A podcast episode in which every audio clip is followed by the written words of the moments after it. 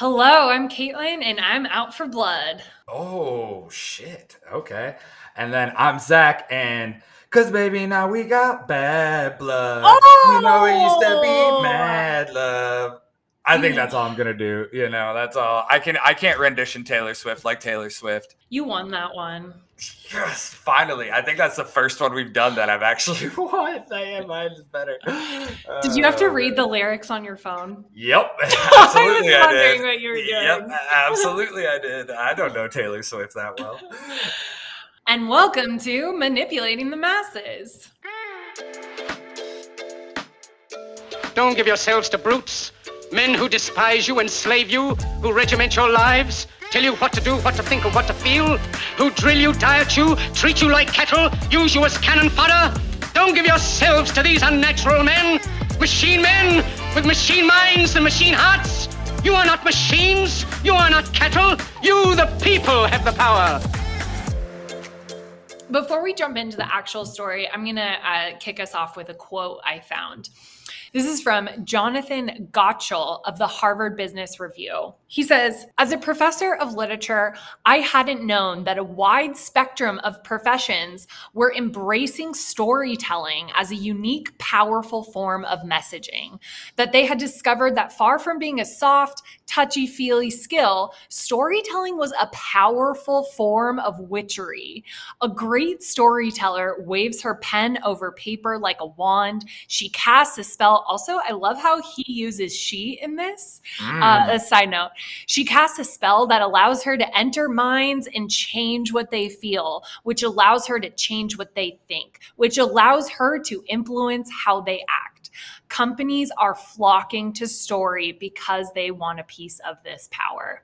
Oh my gosh, I love that. What a great quote. Yeah. I totally agree with that. And I think you and I are both English majors, so we kind of know that and instinctively, not even that we do it like consciously, but um, that's how you approach every client we have is what's your story?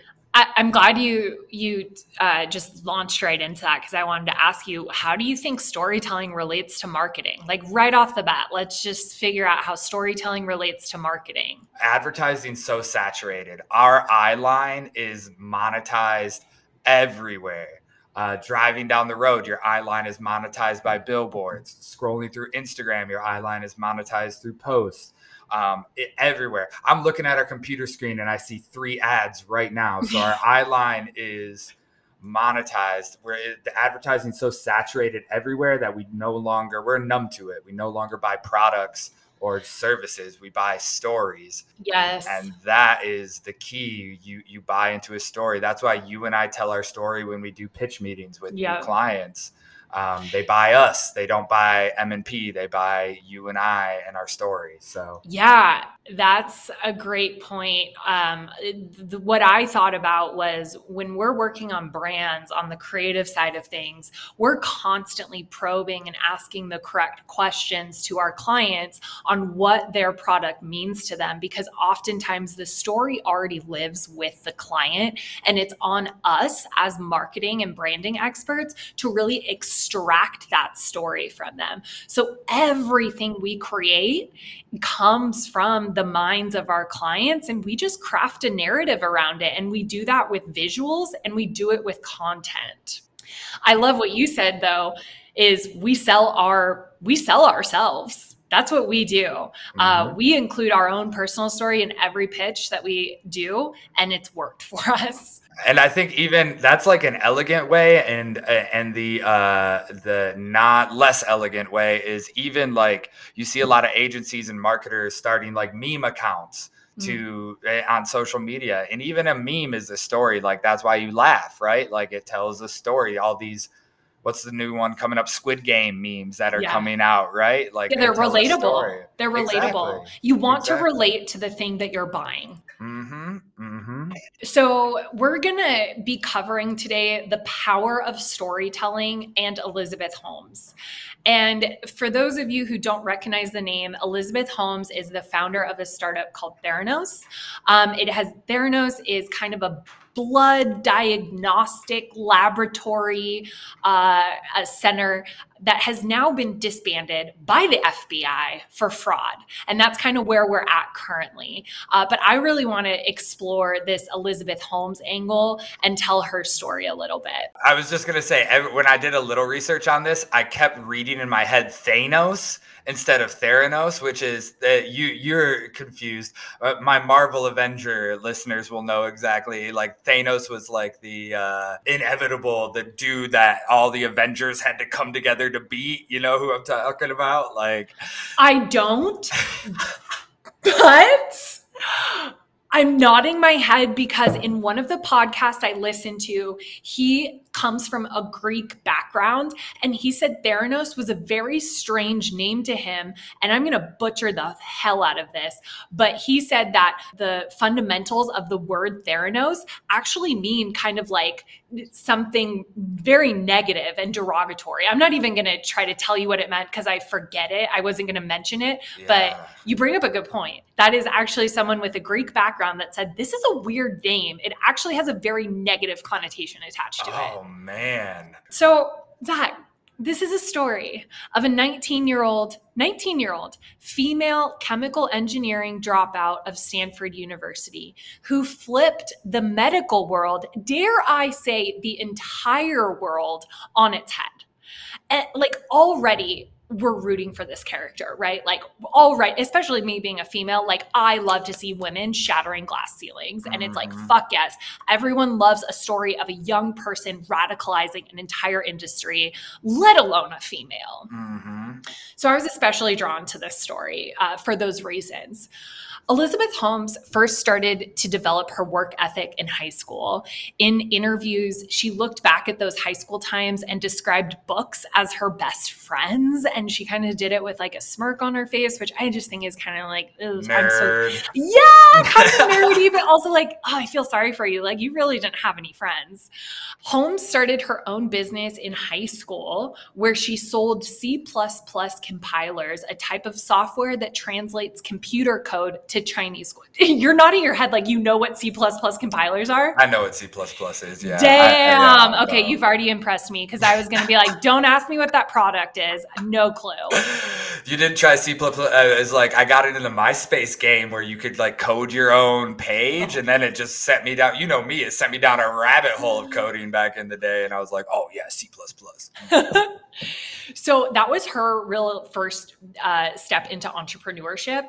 With this background, she started studying Mandarin and she got into Stanford's summer Mandarin program as a high schooler and then later attended uh, Stanford as a freshman. At the end of her freshman year, Holmes worked in a laboratory at the Genome Institute of Singapore, and she tested for severe acute respiratory syndrome. Does that sound like anything maybe pretty relevant right now? Severe, severe acute respiratory syndrome. Oh, yeah. I mean, yes, COVID, right? yeah she tested for the coronavirus and this was in 2003 wow. so i just like i kind of giggle to myself because i'm like all you fucking anti-vaxxers out there who are like oh they came out with the vaccine way too soon it's like bro this disease has been out there since the dawn of time wow. and they've been testing it okay we're not going to get into wow. vaccine conversations uh, but elizabeth holmes worked on the coronavirus uh, this was sars-cov-1 mm. uh, and it was in 2003. Yep, I remember the SARS outbreak uh, back uh-huh. in the uh-huh. day. yep, the day. same. Mm-hmm. Mm-hmm. Um, she received a research grant of $3,000 and filed her first patent when she was still in college. She brought her fir- the first version of the technology that we now know was Theranos proprietary technology. She brought the first variation of this to one of her college professors. Her name was Phyllis Gardner, who's really recognized for mentoring a lot of students into business ownership and entrepreneurship. Mm. She's very, she's cashed in and sold tons of businesses. Like she's very well known in the institution as being that mentor. So Holmes approached Phyllis Gardner and says, here's my invention. Will you take a look at it? Gardner was like, good try, but this is literally impossible. Like you are defying physics. This isn't going to work. Yeah. Uh, Gardner was a female. Mm-hmm. Uh, so I'll say that. Well, Phyllis. I don't know a Phyllis. lot of guy Phyllis's, but it, eh, you know, Phil? bad on me for judging. You know, I don't know. uh, Holmes came to her again and again and again, and she kept like bringing her different variations. And and Phyllis Gardner was basically like, just stop. Like, this isn't going to work. I don't want any part of this. Like, you don't have my blessings. So in 2004, but Holmes didn't really take her word. She didn't believe her. Mm. And she ran with this. Like, I think one piece of this that I'm going to kind of skip ahead and jump to is Holmes really saw herself as Steve Jobs. Steve Jobs was her idol. Like, she recognizes that she says that again and again um, and then people compare her to steve jobs. So she sees these you know recognizable inventors of her time and says if they can do it then i can do it. And everybody laughed at him when he first came out with the macbook. So you know i'm going to keep running with this idea. Yeah. Do you find it endearing uh, kind of the female to female connection that she would get so many no's and just keep pushing yes. it on? Yes. Yeah. I do. I think that's another part of the story. Mm-hmm. Um, you know, Michael Jordan got cut from his high school team and he ended up being Michael Jordan. Uh, so you always love that good come up in Cinderella story. So in 2004, this was just a year after her freshman year, she dropped out of Stanford and launched her company, what is now known as Theranos. Uh, and she started the company with her tuition money. So you kind of asked me, but you know, I'll pause here. How do we feel about this story so far? You were an English major. What, in your opinion, makes for a good story? Makes for a good narrative? Uh, I think exactly what you're going for. It's conflict, right? That's a good mm-hmm. narrative. Is what is the conflict? What is the what is the uh, problem? I guess is the right word that this hero, quote unquote, is trying to overcome. Um, totally. Um, and that is is just getting pushed against you in the entire time. And the people saying this is Phyllis saying this is denying the laws of physics is yes. a great uh, conflict to her, right? Can you imagine if she was successful and she could be like, I denied the laws of physics, Leia? like, take that, Phyllis. Uh, so, spoiler alert, she was not successful, but I think we are, already know that.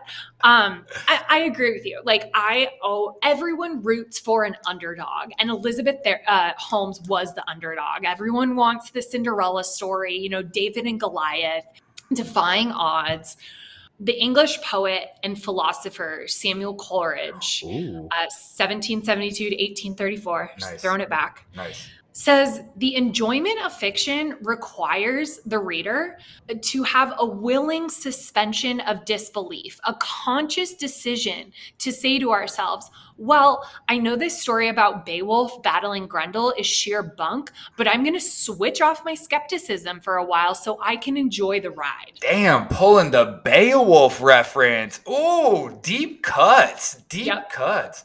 Yep, got to throw Beowulf in here. I, I agree. I agree, and that's why. Be, I, I let me ask you really quick because you were an English major as well. Do you, can you still read fiction? It's a little tangent, but can you still like enjoy fiction books? I only read fiction. Really? Yeah. I listen to nonfiction on audio because I can't read nonfiction. I listen to it.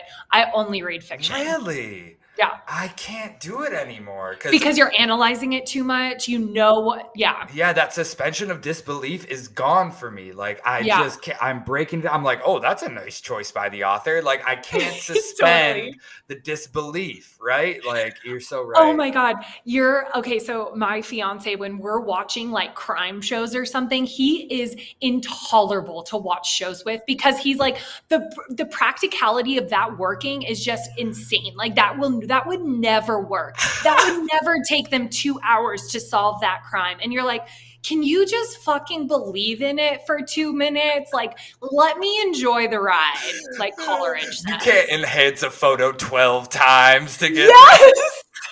yes, you can never find the license plate from that pixelated image. Fuck off. oh, oh, my god, yeah, I'm never watching TV with you. That's what it comes down to. That's how I am with reality TV, though. I, I mean, not criticize. I just I gotta get my shit talking out somewhere, you know. Well, that's probably actually why you enjoy reality TV because you can't ever be like that would never happen, Mhm. and instead it is happening. Mhm. To a point. Bachelor is a little produced, but you know, that's that's a different podcast.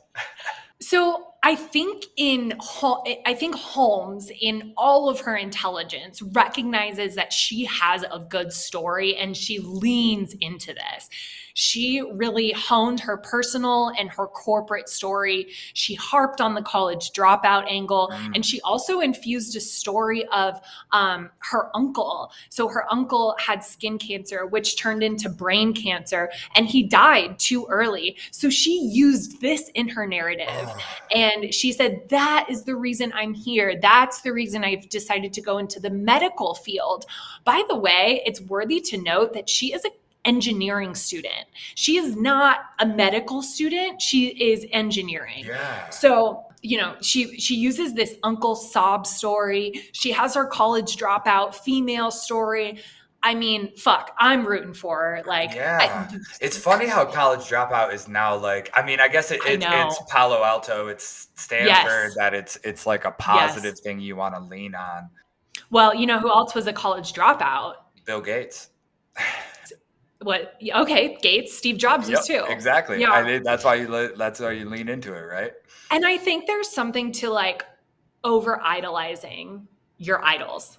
Like, oh God, I wasn't going to bring this up, but as a writer, like it is very dangerous to pick one of your favorite writers because a lot of them are actually insane.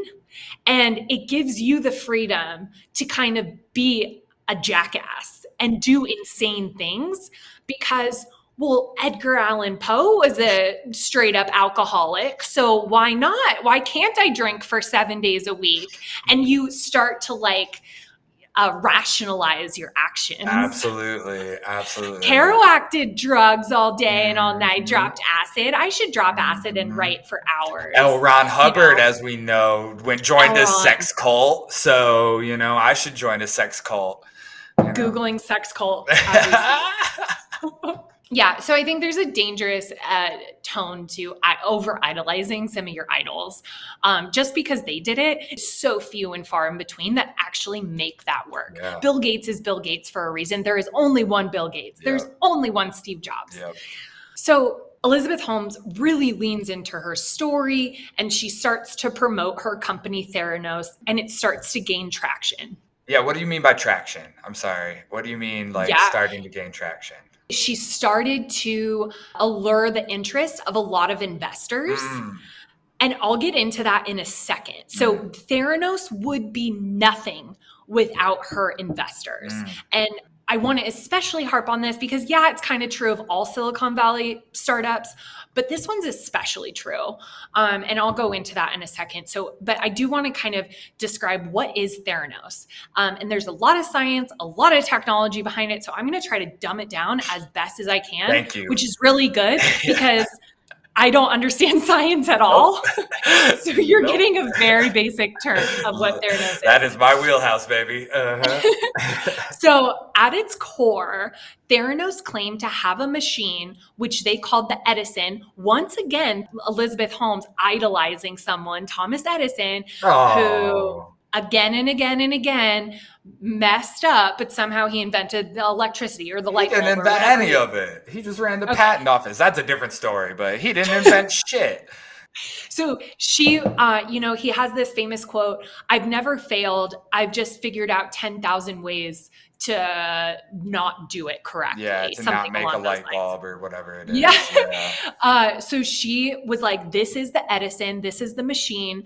Uh, I know we have to fail and fail and fail and fail, but we will get there. So that was why she named it the Edison. Mm. Um, so at its core, Theranos claimed to have a machine called the Edison. Uh, and it was the size, Zach, of a household printer, like no bigger than two feet tall, two feet wide, two fe- feet in depth. Okay. Um, and it can run blood tests just from the sample of a finger prick of blood. Now, The majority of people who don't understand science, like myself, are like, why is this impressive? Well, let me tell you, existing technology right now requires one vial of blood. So, right, you you stick the needle uh, uh-huh. in intravenously and you extract one vial of blood. Uh-huh. And that one vial gets sent off to a lab to get manually tested. And then you can only do one diagnostic blood test. So, Theranos said, we can not only extract a little, little, little tiny dot of blood from your finger uh-huh. and run all the same tests that a vial of blood can, we can extract 240 diagnostic tests from that one finger prick of blood. Wow. Instead of the one diagnostic test that that one vial of blood okay. can do. So when you mean diagnostics, like if they're testing you for some kind of disease or whatever, they got to take a vial of blood. They test it. If they don't get it, they're like they got to get another vial of blood yes. to run the test again for something else, right? Is that kind of like okay? Now you're testing my knowledge of science, and that's uh, what I was worried about. I don't know. yeah, I'm not sure. Yeah, is that like roughly the process? Like Okay, so as an example, let's say you want to get tested for HIV and for, uh, you know, what else do you test blood for? B, you want to figure out how many B vitamins you have in your blood. You want to figure out if you have syphilis. You want to figure out if you have whatever. Okay, so you you are curious about four different things. You would need four vials of blood to test for each one of those things. Mm in the current technology that we live in. Mm-hmm.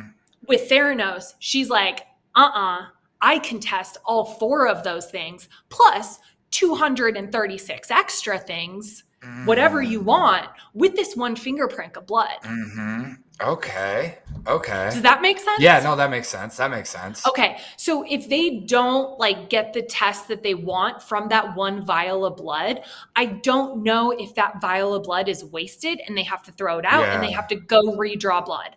I don't know that. I would assume that they like save a little bit just in case there are some discrepancies or spillage. I don't know what they're doing in those labs. Sure. no. Um so that's really the difference um, of the existing technology and what Theranos claimed to be doing. The second part of her sales pitch was this idea of democratizing healthcare. She wanted every individual to be able to order their own blood tests. So, right now, if you think about it, uh, only a doctor can order blood tests for you. And that means you have to make an appointment to go see a doctor. You say, I think I have HIV. Can you test for this? And they're like, yeah, we'll run, t- you know, we'll run blood tests. This time, if you're like, hey, I think I contracted HIV, you could go into your local Walgreens, get a finger prick of blood, and have the test back to you like that. Duh. So dumb. So that dumb. Is, that, oh, why do you say it's dumb? Uh, the same reason that I get pissed off at people WebMDing or Googling their symptoms. These yes. doctors have spent years and years and yes. years studying this and learning this. You think you're going to learn more from a fucking Google search? So dumb. And, and, you know this one documentary i watched th- they had a doctor on there and she was just kind of cracking up she's like every you know this is so dangerous you're creating mass hysteria because we are educated professionals who know how to read blood tests and we are able to translate those back to you. If you put that in the hands of the individual they're going to go on google and say oh my god my b vitamins are low. That means i have cancer. And she was like you have no idea how many times someone said i have cancer based off of this blood test uh, yeah. So stupid. this is the idea of democratizing healthcare. This is uh, these were her, the the two pieces of Theranos that she mm-hmm. really hung her hat on. So you asked, like, how did Theranos pick up traction? How did Theranos become a $9 billion company? Wow. I did not know that. Big, big company. Big. Her first milestone, in my opinion, you know, I really thought about like, how did she fucking sell this thing that did not work? Uh, her first milestone, in my opinion, was getting her advisor from Stanford, who was also the dean at the School of Engineering at Stanford University. And Stanford, for any East Coast listeners out there, is basically the Ivy League of the West Coast. Mm. If you don't know Stanford, maybe you should go read a few books, East Coasters. Okay. You know my my knowledge of the East Coast is limited. It's like a foreign country over there. I'm like, I don't know anything. I don't know what you guys talk about past California. Fair enough. I'm scared of you enough. guys. Um, so the she got her advisor Channing Robertson, the dean of School of Engineering at Stanford, to back her idea. He not only backed it, he quit his job to work for her when she was 19 years old. Now, as a reminder, going back to Phyllis Gardner, who was still who was working at Stanford, and she was like, "No, this idea is lunacy." Channing Robertson, who I'm going to mention, is a white male, older, maybe 50, 60s years Mhm. old, and this will come into play in a second. He quit his job and, and worked for her. So I credit that to really her first milestone for her to start picking up steam and getting the confidence to start selling Yeah, this. you have to- Really, like, and not selling it to consumers, but selling the idea. Yeah. So from there, Zach, she gets some of the most notable investors to cut her a check. Plus, she's able to recruit some of the most powerful men, and you're going to lose your shit. The most powerful men in the United States to be on her board of directors. So, for everything that Elizabeth Holmes is, the girl is fucking smart. Like, she is wildly intelligent, in my opinion. Um, Nerd. she knows what she's nerd. Her books are her best friend. Um, okay.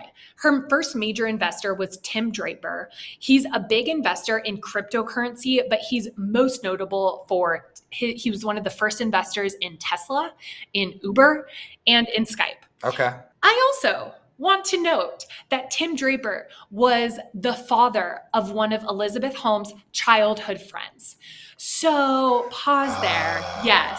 Now we find out that she is connected. Mhm. She has connections. Mhm. Her father, and I saved this, Holmes's father was the vice president was a vice president at Enron. Oh, fuck me. Are you serious? Are you fucking serious? And these people are investing in her?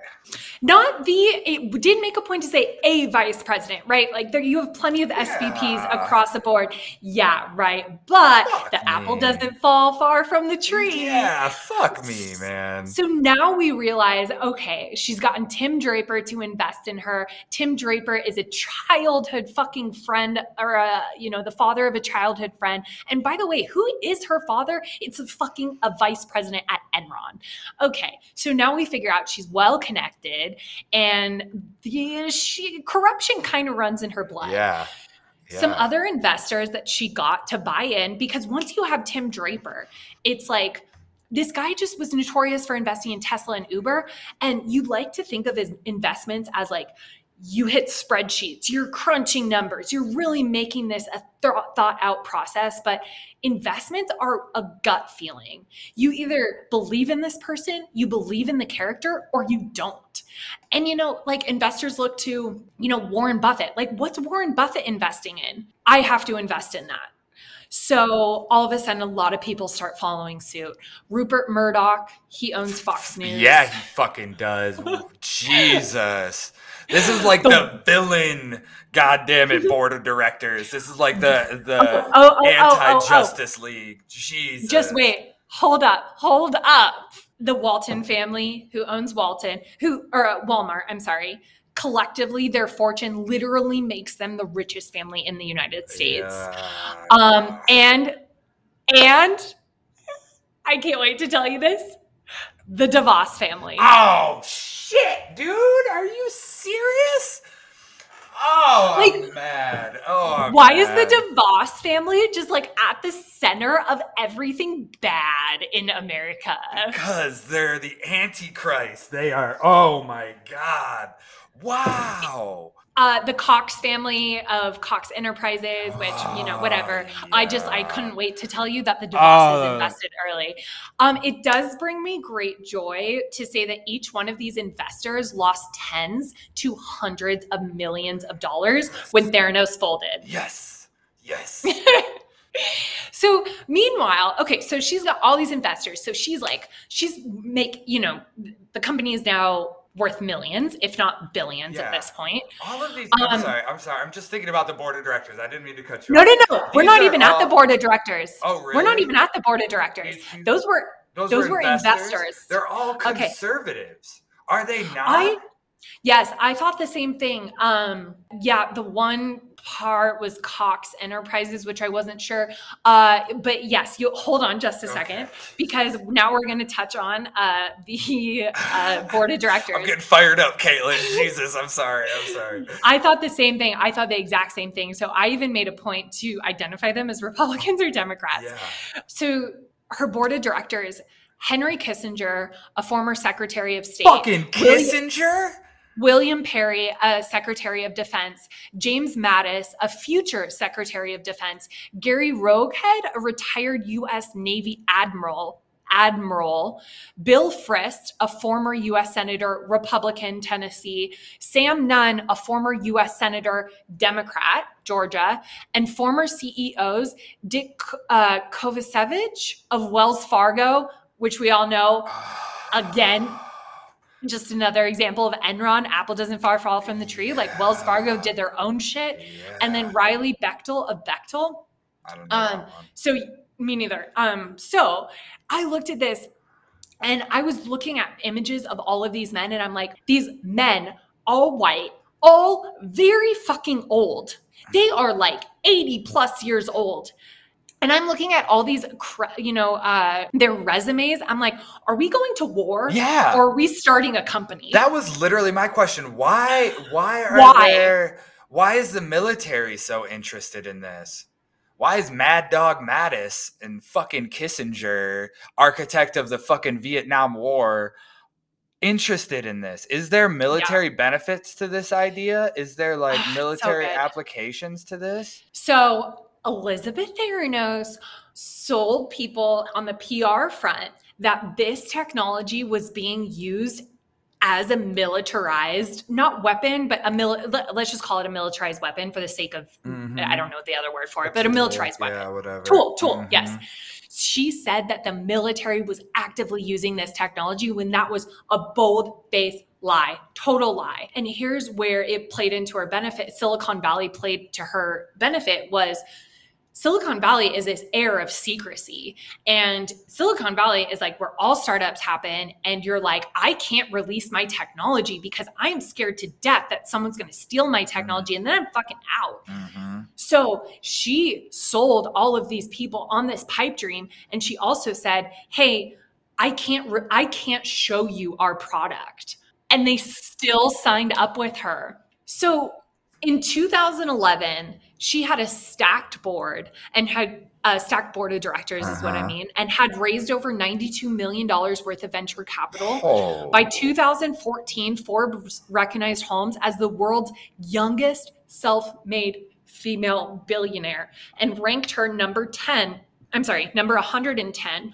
on the Forbes 400 in 2014. Ugh. She was valued at 9 billion and had raised more than 400 million in venture capital. Wow. I just don't think it's a coincidence. Um, and you've seen Elizabeth Theranos. Like, I wouldn't say that she's bad looking. She's not like the most gorgeous person in the world, but she puts herself together. Mhm. She knows how to present herself. Mhm. Um, I did watch a lot of interviews with her. She is admittingly charismatic.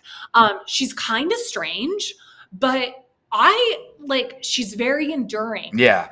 everything she says, she says with kind of a smile, like, "Hey, I got this. Like, you have concerns. I got, I, I have it under control. Don't worry about it." And she says it with a little bit of a smile. Meanwhile, like her eyes are just like these big, wide open eyes that like do not blink, and she has like these red, pouty lips, and like you know everything about her. She knows she knew how to accentuate. Yeah, her demographics, uh, old white males. As we can tell, like that sounds like the demo. 100%. That's the demo. She can win those old Yep. fucking Republicans over. Jesus. And and her her her looks are very like cl- what you would describe as like classic yeah. beauty like pouty red lips and and her eyes are like piercing fucking yeah. blue piercing blue she has the blonde hair and so she could walk into a room and talk to you and she smiles at you and you're like she's so she is so convinced of herself and her product. And i think that goes hand in hand with a little bit of entitlement uh, and a little bit of her connections growing up. It's like I, I, think growing up in this atmosphere of like you know her dad is vp at enron um, and then you know, she goes to Stanford. Like people are telling her, like, you're gonna be the star in this yeah. world. Like you're the hero in your own story. Like really the detriment of you know, giving her is... the benefit of the doubt though, uh, you know, when you're starting a company to be self-assured or to at least portray self-assured, you know, umness or at least stretching your capabilities, especially at the beginning I, you know, I think everybody does that when you're starting a business, right? Like a hundred percent. Yes, you you hit the nail on the head. One of the interviewees, uh, I'm going to butcher this, but he said something to the effect of, "We don't want to take the confidence out of everyone." Because if we took that away, then there would never be any restaurants that opened mm-hmm. up. We would never have any startups. We would never have MacBooks. Mm-hmm and so there needs people need to be overconfident. So we don't want to take that away from Elizabeth Holmes. Up until this point in the story, she truly believed that she could change the world on a finger prick of blood. Elizabeth Holmes really owned her story. She really owned her look. From the moment that she dropped out of Stanford at 19, you found her in boardrooms and on sound stages. She was talking to reporters and investors. She recognized the need for a face of a company, which is what the CEO's role is to do. You are there to be the face of the company. And she understood the assignment. I love how I could have just, I just used that. I'm so proud of myself. Um, she understood the assignment of CEO. She created a compelling narrative around her story and her company's beginning, where it's at, and what does the future look like. So the beginning, like a good story, mm-hmm. like a good story. She knew the plot, the the the beginning, the climax, and the end, and she repeated it like a mantra. Um, also, her image. Oh my God, her image. She wore a black turtleneck. I sent you that side by side comparison of her and Steve Jobs. That was not a joke. That was her. yeah. She sourced the exact designer of that turtleneck that Steve Jobs wore, and she bought hundreds of them. Every time you saw Elizabeth Holmes, she was wearing a black turtleneck.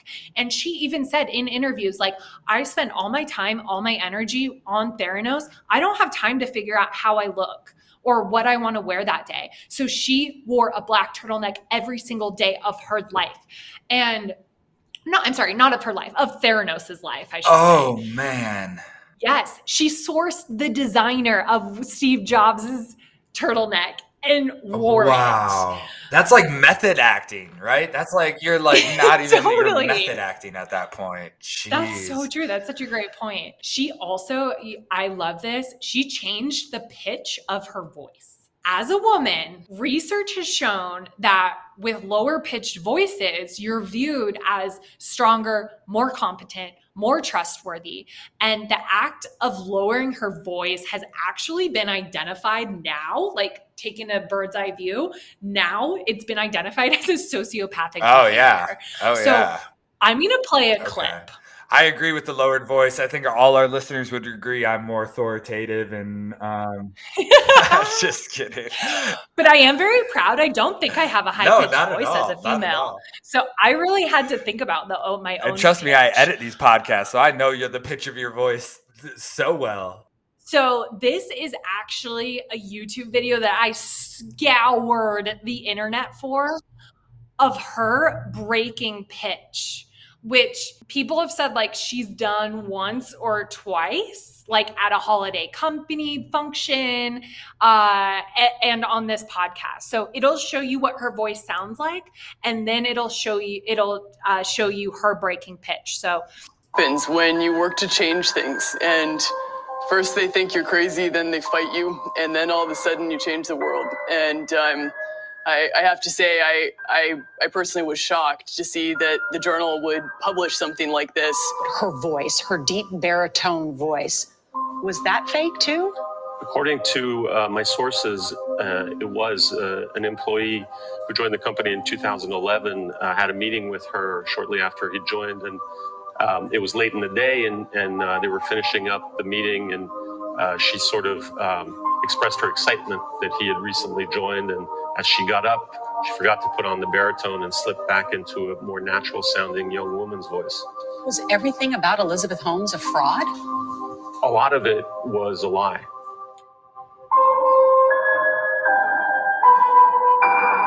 I know. No, it hasn't. Well, if I use traditional words to describe what we're doing, it's hard because people. Did you hear it? I'll play it. I'll play it again. No, it hasn't. Well, if I use. No, it hasn't. Well, if I use traditional words to describe what we're doing, it's hard because people then associate. Oh, so she was that? No, it hasn't. Like if I use traditional words. Oh yeah. my god. I'll play it again. I'll play it one more time. No, it hasn't. Well, if I use traditional words to describe wow. what we're doing. So to me, I like I had to play it that many times to be like, did she break character? Did she break her oh voice? Oh my, that's her. That's two of the same people, right? When she did break it, it wasn't that high pitched. It was a fine voice. so it really is method acting, isn't it? Like it you're getting the Steve Jobs turtleneck. You are changing your voice. You are uh-huh. encompassing this person that you really is not really you. Right? It's so interesting too because on interviews that I watched, she would even sit like a man. Like she would sit like this. Like if someone was watching a sports game, eh, she would have her like leg crossed, like just everything like she went to the extreme of trying to distance herself from female traits she would just mad spread man spread like a motherfucker. She, she would did. just be she man spreaded. totally. Um on that video that we just watched, there was a comment that was like, she sounds like a 13 year old boy on the phone with his school pretending to be his dad. Yeah. yeah, I loved that. That's a good one. so I just truly believe that like she yeah she she molded herself into this character to sell her story and at that point in the story like she really did believe in what she was doing mm. um mm-hmm. can so can you think of something i'm going to ask you a question now can you think of an example in your professional career where you had to craft a narrative that you knew not to be true so i mean you're a salesperson like was there any product or any company or service that you had to sell that you truly did not believe in or but you knew you had to sell and you had to craft a narrative around it yeah, uh, we I had during my freelance days uh, a client. Um, I won't say the brand, but it was a uh, detox tea, one of those um, detox tea brands. Um, and I thoroughly did not believe in the product or what they were selling or the even the idea of a detox tea. Uh, and I had to sell it. I had to market it, and it was uh, marketed towards young women. That's a tough one too, because you know? it's um, it's morally reprehensible. Like you know, you're creating eating disorders by mm-hmm. selling a tea, a detox or tea. at the very least enabling them. And then the other more lighthearted one uh, is when we first started and we would go into pitch meetings and we would be like, yeah, the SEO team and the analyst team and that team was me. We would say teams and that was me. I was the team there. So uh, that was what I crafted a narrative around uh, that, being like, yeah, we'll have our SEO team look into that, and that was my cue to be like, me. me. Yeah, Zach's like, come on, team, all on yeah. board. Oh, me and my five go. personalities. yeah, let's go. Let's go. I would say for me, it actually was the cannabis industry. Like, Mm, as state directors, we had to sell the whole entire industry. And we were often pitching people, being like, oh, it's this new industry, like a lot of money, a lot of great people are coming in, and we're really moving away from this stoner stereotype. The reality was, it is still very much a stoner industry. They Mhm. did not have their shit together. mhm. Um, and I had to sell that, and it, I just did not believe in what we were selling at all. But I completely tried. agree. I tried so hard to get on board with cannabis. And I'm not against cannabis at all. usage. I just yeah. don't I just don't think it's, you know, this this story that they're spinning. Yeah. The industry is like, you know, doing it's it. not a mature industry and they want it to be No. um, and i totally agree i think i think we talked about it in our cannabis legalization episode uh, that it is a weird mix of opportunists and mostly black market people that were successful in the black market that don't know how to be professional because they've never had to be professional. Um, Yep. yeah i agree. I, I, that's a great one. That's a great one. What they're Yeah. selling and the image on the outside is completely different. Like uh, can you talk to me about like when you told people you worked in cannabis like some of the reactions you would get? Like do you remember some of Oh my God. I remember this pivotal moment. I met my mom's uh, cousin for the first time in San Francisco, and we all had dinner at this like beautiful restaurant, right? Mhm. Like top dollar restaurant. And we were all walking out, and she was like, Kaitlin, what do you do? And my brother, my shithead brother, started to crack up and was like, kind of waiting in the wings, like, oh, I can't wait to hear her answer for this. And I was like, I, I work at a magazine. I was like, I did not tell them that I work. I said I worked in an editorial publication. Like that was my job. And if they probed, I'd be like, yeah, we talk about cannabis. Mhm.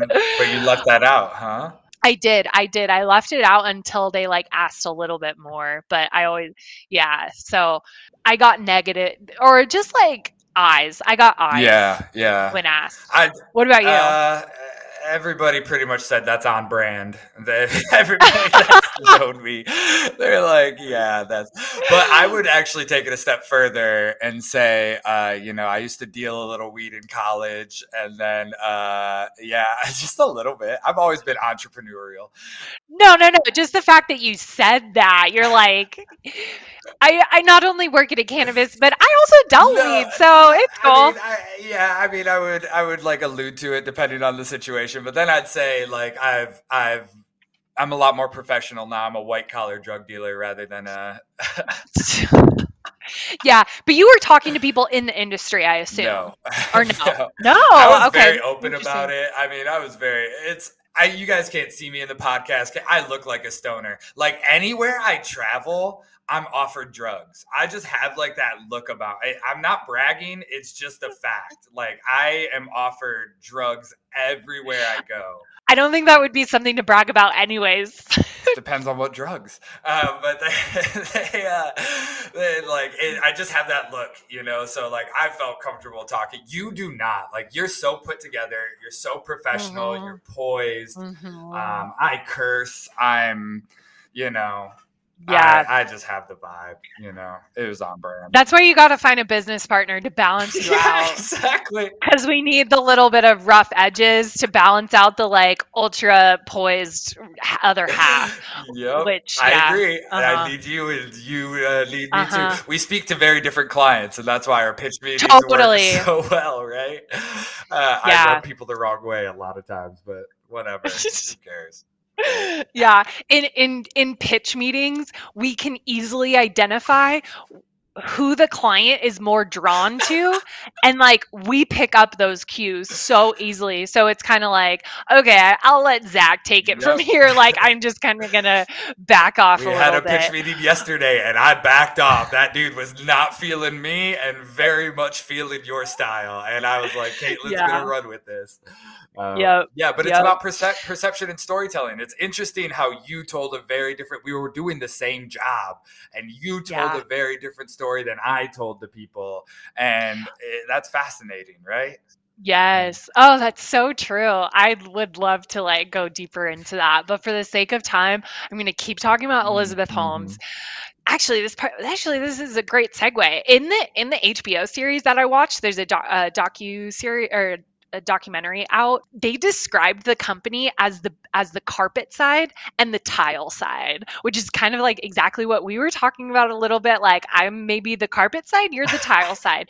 The carpet side was the pr front. It was elizabeth holmes she was selling her story she had her board of directors fucking going to war for her. She had like literally like their side job was war um, and then she had her investors, you know, like she was the carpet, and then the tile was the laboratory that was fu- the roof was falling down on Are you it. saying like that the to me? roof was I'm just kidding. I'm just kidding. I know I did kind of allude to that, and I guess I take it back. No, I guess I take it back. I own it back. No, I own it. The roof is always falling. Up. I just like dodge it. I just keep running.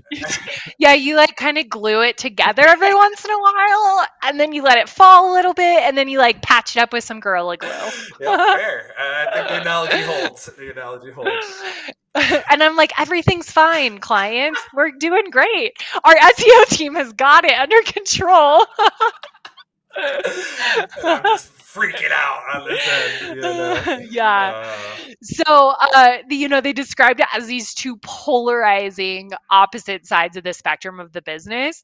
Um, the real big problem with Theranos was number one, management. It was toxic. It was the girl boss culture that we talked about. Uh, it was basically like if you disagreed with upper management and leadership, you were gone. Like you were asked to resign, you were told to quit. And then the second piece of it, like the technology never ever worked. It was nearly impossible. And we say nearly because I think people say, like, we can't say it's impossible Yeah. because there could be a fix for this. Literally, it never worked, ever. mm, So, one of uh, the big problems that was never solved for Theranos was the equipment. So, the Edison machine that was the size of the printer, the equipment that they were pitching needed a specific volume of blood to run these tests. But Theranos, I'm sorry, but Elizabeth Holmes' big pitch is we only need this print. Like every single marketing campaign that she ever did was her holding this tiny, tiny vial of blood. So she sold that before the machine. The machine literally could not handle that amount of blood. Like it needed more blood. Yeah, and and the engineers would come to her and say, "Can we get more blood?" like yeah and she that she's like no make it work make it work you know fitting a square peg into a round hole mhm, basically mhm. um so well, oh my god this is what happened so basically she had this small prick of blood but the machine itself needed more blood so they would dilute this finger prick of blood to fill up the vial that was needed in order to get these diagnostic tests Oh, whatever it was that they used to dilute it. I want to say water, but I, it can't be like I don't know if that's true or not. But they would dilute it. mm, corn syrup, like they use in movies. Corn syrup, yeah. So you know this was creating Uh, massive problems with the actual tests themselves. One of the worst things to happen to Theranos was in 2013 they signed a partnership with Walgreens to launch in-store blood sample collection centers. So this was her first step in her quest to democratize healthcare. So people could come into Walgreens, sit in a chair, get their finger pricked, select from a menu, a menu. So you're reading this menu and there's line items and there's like syphilis, HIV, Appetizer, hors d'oeuvre, entree. yes. Uh, and then it had a price. I'm not even kidding. It had a price next to it. It'd be HIV test ten dollars, syphilis test nine dollars. Do you want to know how much B vitamins you have? Eight dollars. Mhm. Um, so everything was a menu item. Two hundred and forty menu items. And yeah, You know what? I would I would have walked away right there. It's just like a restaurant. You know, if if they have a three page menu, they're not doing anything well. You know, It's like the Cheesecake Factory. Mhm. You're like, I'm fucking overwhelmed. I don't know what to choose. Yep, yep. They have different sections. So many. They, you know, they do nothing well. You need a, you need a restaurant with two pages max. You know, that's Yeah. they know what they're doing. And, and Kat, my fiance, was like, uh, but what if I wanted all 240 of those tests? That would literally cost me $24,000. So he's running the numbers in his, has, in his head because he's a realist. He's like, that cost me $24,000. like, this is not cheaper. It's not more efficient. Like, this is bullshit. This is the crime shows 2.0. He's just like that's not realistic. You know. Yes, yes. Yes. So yeah, so people sit down, they pick from this menu item, uh, and then they get their blood uh, sent to the Theranos lab, and it comes back almost immediately. Um, the problem was the Edison, which is this machine, produced inaccurate results in real life trials. So these were the real life trials. Um, in 2015, when the technology, the technology was estimated to have been used on over 176,000 people. By the way, this program rolled out in Arizona. So that was the only state that rolled this out. Shout out Arizona. Questionable. Okay. Um, they would so the testing not only is providing inaccurate results, it's straight up misdiagnosing people. Uh misdiagnosing them with illnesses that they did not actually have or not diagnosing them at all which would prompt the patients to completely change Ugh. their lifestyles or would possibly not even be aware that they needed a lifestyle Ugh. change in the first place so the people behind the scenes, right? Yeah, like the yeah. tile, the tile of this program, the tile, the lab, the chemical engineers were like coming to Elizabeth and is like, I am, this is morally reprehensible what we're doing. I cannot, in good faith, send out these test results to these patients because I know they're wrong. I am positive they're wrong. So they stop. Okay, I- I'm going to try to. They stopped Walgreens because they were getting so many inaccurate results, Theranos came in and was like, okay, we're not going to do the finger prick anymore. We're going to do it intravenously, which totally fucking defeats the entire purpose of Yeah. Theranos's pitch in the first place. So they started drawing blood intravenously, sending it to Theranos or sending it to Theranos, and then they started using commercially available machines by other manufacturers for most of the testing moving forward. So there was nothing proprietary, nothing different that this lab was doing that LabCorp wasn't doing. And I use LabCorp because that's like the one lab that I am familiar with. So they're using other people's machines. They're drawing blood just like anybody else does. Yeah, it's what? Yeah. So all of a sudden, f- ceiling actually does start falling, and John Carreyrou, Carreyrou, I don't want to mess that up because he's pretty well known. He's a twice Pulitzer hmm. Prize winning journalist of the Wall Street Journal. He started getting tip-offs from people, from people inside Theranos, and he they started getting tip-offs that the technology was not working, the management was insanely toxic, and so he started kind of conducting a secret month long investigation of Theranos. He was also, you know, while he was investigating Theranos, he was also kind of like fueled by the idea that Elizabeth Holmes had created this invent invented this groundbreaking technology after two semesters of chemical engineering classes at Stanford. So this goes back to the story, right? Like you want to believe that those people are out there, but John Carreyrou from the Wall Street Journal, being a realist, he's like, you can't, this is literally impossible. Like, where did she get her Mhm. knowledge from? Where did she get her learnings? Like, someone had to Mhm. teach her this shit. Mhm. And so he's like, you know, the realist of all this, while all of us, the investors, the fucking military, were all dreamers and believed in Never had story. I have I heard the military be called dreamers before, but you know what? it works. It works right.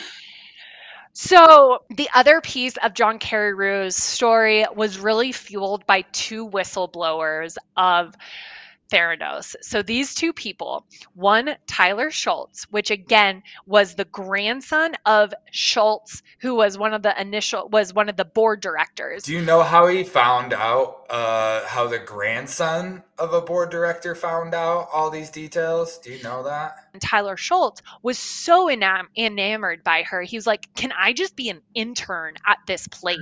Mm.